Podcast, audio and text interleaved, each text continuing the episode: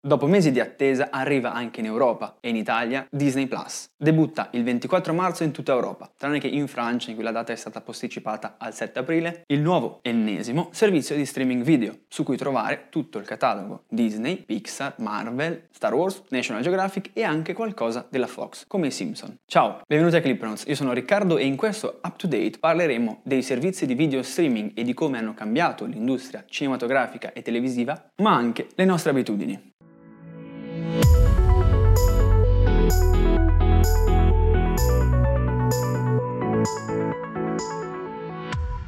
Lo streaming on demand ha cambiato la televisione. Se prima si seguiva un palinsesto, ora è lo spettatore che sceglie quando e cosa guardare. In realtà l'on demand esiste già dalla fine degli anni 90 all'inizio degli anni 2000, ma è con l'arrivo di internet e quindi con lo streaming che la sua diffusione è diventata capillare. Infatti, 1/3 delle persone connesse a internet del mondo guarda video in streaming. Ovviamente gran parte di questo traffico è dovuto anche a YouTube, con i suoi 2 miliardi di utenti. Ma torniamo all'argomento da cui siamo partiti, la Disney, che negli anni è diventata la principale major cinematografica e televisiva, con una serie di acquisizioni, come la Pixar, la Marvel, la Lucasfilm, produttrice di Star Wars, e infine la 20th Century Fox con il suo catalogo. In realtà la Disney ha 3 piattaforme di streaming. Disney Plus, di cui abbiamo parlato prima, ESPN Plus, che è una piattaforma in cui guardare sport in streaming, che segue un po' il modello di DAZN, che invece è nata in Inghilterra nel 2015. E infine Hulu, progetto nato nel 2007 da una partnership tra NBC, AOL, MSN, MySpace e Yahoo. Un po' vintage questi nomi, no? E che dal 2019, dopo l'acquisizione dei Fox, è sotto il controllo della Disney. A differenza di Disney Plus, che punta a un target un po' più family friendly, Hulu è dedicato a un intrattenimento un po' più generale, un pubblico un po' più adulto. È innegabile che Disney Plus sia nata per fare concorrenza alla piattaforma regina dello streaming mondiale, cioè Netflix, che ha quasi 160 milioni di abbonati in 190 paesi diversi, tra cui l'Italia, in cui, secondo le ultime stime, ha 2 milioni di abbonati. Netflix nasce nel 1997 come servizio di noleggio di videogiochi e DVD tramite internet. Allora aveva soltanto 30 dipendenti e un catalogo di 925 DVD. Il successo di Netflix è dovuto all'algoritmo con il quale consiglia agli utenti quelli che possono essere i film o i contenuti più adatti, così da sfruttare al meglio il suo catalogo. Questo già ai tempi del noleggio video, perché nel 2008 invece lancia il suo primo servizio di streaming video, scorporando poi 3 anni più tardi il noleggio, che finirà poi per sparire.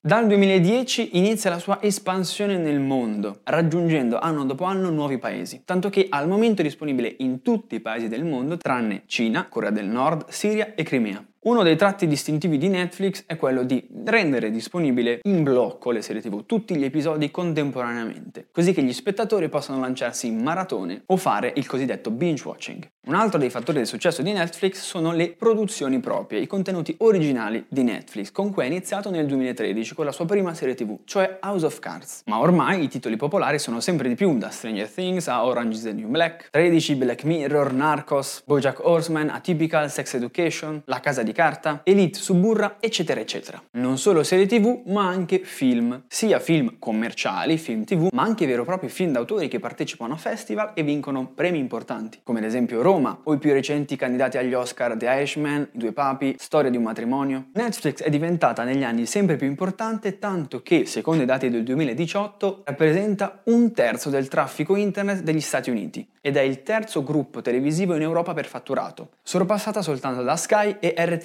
Group, da non confondere con la radio italiana. Mentre negli Stati Uniti si sviluppava Netflix, qualche esperimento si è provato a fare anche in Europa. Infatti, dall'inizio degli anni 2000, siti simili di noleggio DVD, poi streaming, si sono diffusi soprattutto nel Regno Unito, in Germania e in Scandinavia. Sono nati così DVDs on Tap, Screen Selected, Boxman, Digitarian, Brafilm. Dalla fusione di questi servizi e altri tra i 10 servizi più diffusi in Europa è nata Love Film, che nel 2011 contava in Europa più di 2 milioni di abbonati e 5 milioni di DVD spediti ogni mese. Però nel 2011 Love Film è stata acquisita da Amazon, che l'ha incorporata all'interno dei propri servizi, utilizzandola come piattaforma per diffondere in Europa il proprio Amazon Prime Video, con il quale infatti poi è stata integrata. Amazon ha lanciato il proprio servizio negli Stati Uniti nel 2006, Amazon Unbox, sempre con l'intento di fare concorrenza a Netflix. Negli anni ha cambiato vari nomi, da Amazon On Demand, Amazon Instant Video, Amazon Video, fino all'ultimo Prime Video. Anche Amazon dal 2013 produce contenuti prodotti originali all'interno dei propri Amazon Studios, dove sono nati film premiati e acclamati da festival e critica come Manchester by the Sea e Beautiful Boy. Importanti sono anche show e serie TV come The Grand Tour, nato dalle ceneri di Top Gear, fino all'ultimo successo Good Omens. Troviamo anche produzioni italiane come il docufilm su Chiara Ferragni o il recente Celebrity Hunted. Per capire l'importanza dei contenuti originali basti pensare che Amazon ha investito $1 miliardo solo per realizzare la serie TV che nascerà dall'adattamento dei Signori degli Anelli. Com'è la situazione nel nostro paese? Ovviamente anche in Italia sono disponibili i colossi internazionali, i cosiddetti over the top come Netflix, disponibile dal 2015, o Prime Video dal 2016. Ma esperimenti di pay-per-view e streaming nel nostro paese si sono già visti all'inizio degli anni 2000, con i tentativi di IPTV soprattutto da parte delle società di telecomunicazioni. Così numerose compagnie telefoniche si sono lanciate nei propri esperimenti come Infostrada TV, la TV di Fastweb, Alice Home TV, poi diventata CuboVision e infine TIMvision, che di questa è l'unica che ancora esiste. TIMvision nasce nel 2009 e ora si configura un po' come una piattaforma che aggrega contenuti anche di terze parti unita alle sue produzioni o coproduzioni originali, come ad esempio L'Amica Geniale, prodotta insieme a Rai e HBO, oppure l'adattamento italiano della serie norvegese Scam, che dalla quarta stagione è prodotta insieme a Netflix. Per quanto riguarda invece i player tradizionali, Mediaset ha iniziato il proprio progetto on demand all'interno della piattaforma Premium, lanciando proprio il servizio Premium on demand nel 2009, trasformato poi in Premium Play nel 2011 e infine integrato in Infinity, servizio che Mediaset ha lanciato nel 2013 per fare concorrenza a Netflix, anticipandone l'arrivo in Italia.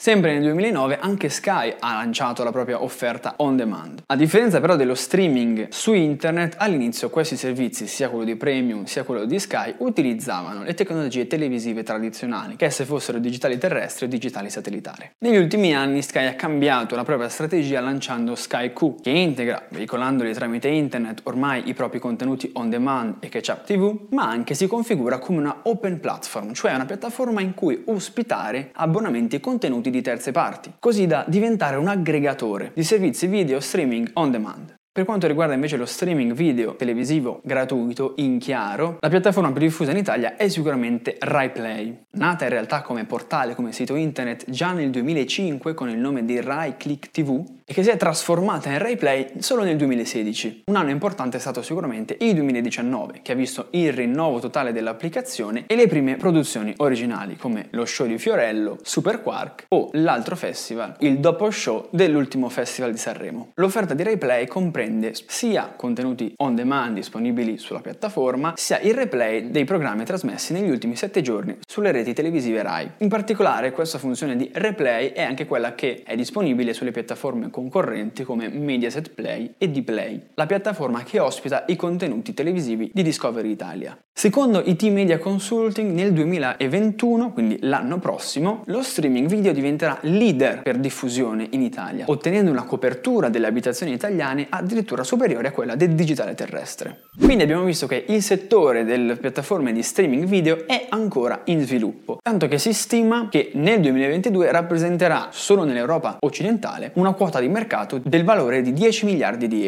Questo con lo sviluppo delle tante diverse piattaforme, che da un lato portano all'espansione del mercato, dall'altro rischiano anche di saturarlo. Infatti, oltre ai servizi di cui abbiamo già parlato, già affermati, come Netflix e Prime Video, sono disponibili anche YouTube Premium, cioè la parte a pagamento di YouTube con alcuni contenuti originali, come il corrispettivo di Facebook, Facebook Watch, e sempre nuovi player si affacciano sul mercato. Gli ultimi ad arrivare sono stati Apple TV Plus e Disney Plus, ma è previsto anche il futuro lancio di HBO Max, della Warner Media e Peacock della NBC Universal. Quindi se fino adesso a spartirsi il mercato sono stati praticamente i 2 principali player, adesso si va incontro a una frammentazione, dove ogni casa produttrice cerca di avere la propria piattaforma proprietaria, in cui pubblicare e trasmettere i propri contenuti in maniera esclusiva. Infatti, in previsione del lancio delle proprie piattaforme, sia la Disney che la Warner hanno iniziato a togliere i propri contenuti da Netflix, a partire dai film della Marvel fino ad arrivare a serie TV come Friends. La logica quindi dello streaming video è molto diversa da quella dello streaming musicale, dove sicuramente c'è un player principale che è Spotify, ne troviamo anche altri, ma tutti hanno a disposizione praticamente tutto il catalogo e la differenza non si fa sui contenuti esclusivi, ma più sulla qualità dello streaming e dell'applicazione. Qui invece la battaglia si farà sull'esclusiva dei contenuti, il cui risultato potrà essere che potranno sopravvivere soltanto i grandi player, le piattaforme più grosse con più contenuti e con più utenti soprattutto, e che si diffonderanno sempre più piattaforme che fanno da aggregatrici, delle open platform, come abbiamo detto SkyQ o TIMvision, che integrano quindi al loro interno, oltre a una propria offerta, anche servizi di terze parti.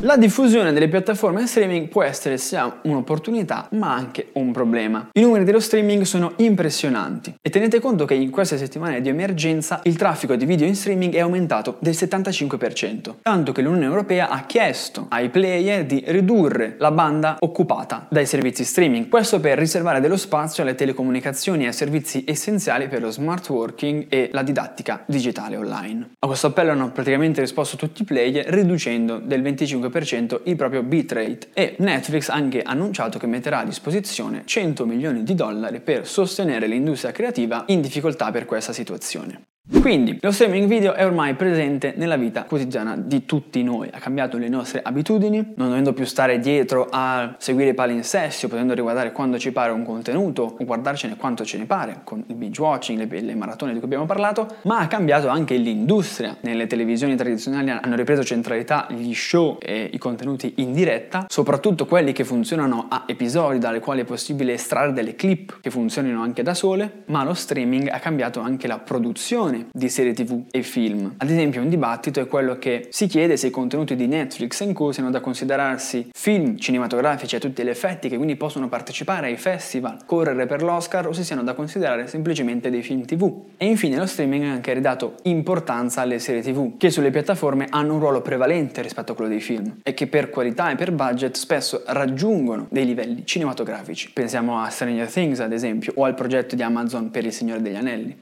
Bene, voi quale piattaforma guardate? Quali sono le vostre serie TV o film preferiti? Fatecelo sapere, noi come sempre ci rivediamo qui nella prossima puntata, ma nel frattempo continuate a seguirci su tutti i social e visitate cliprons.it. Ciao!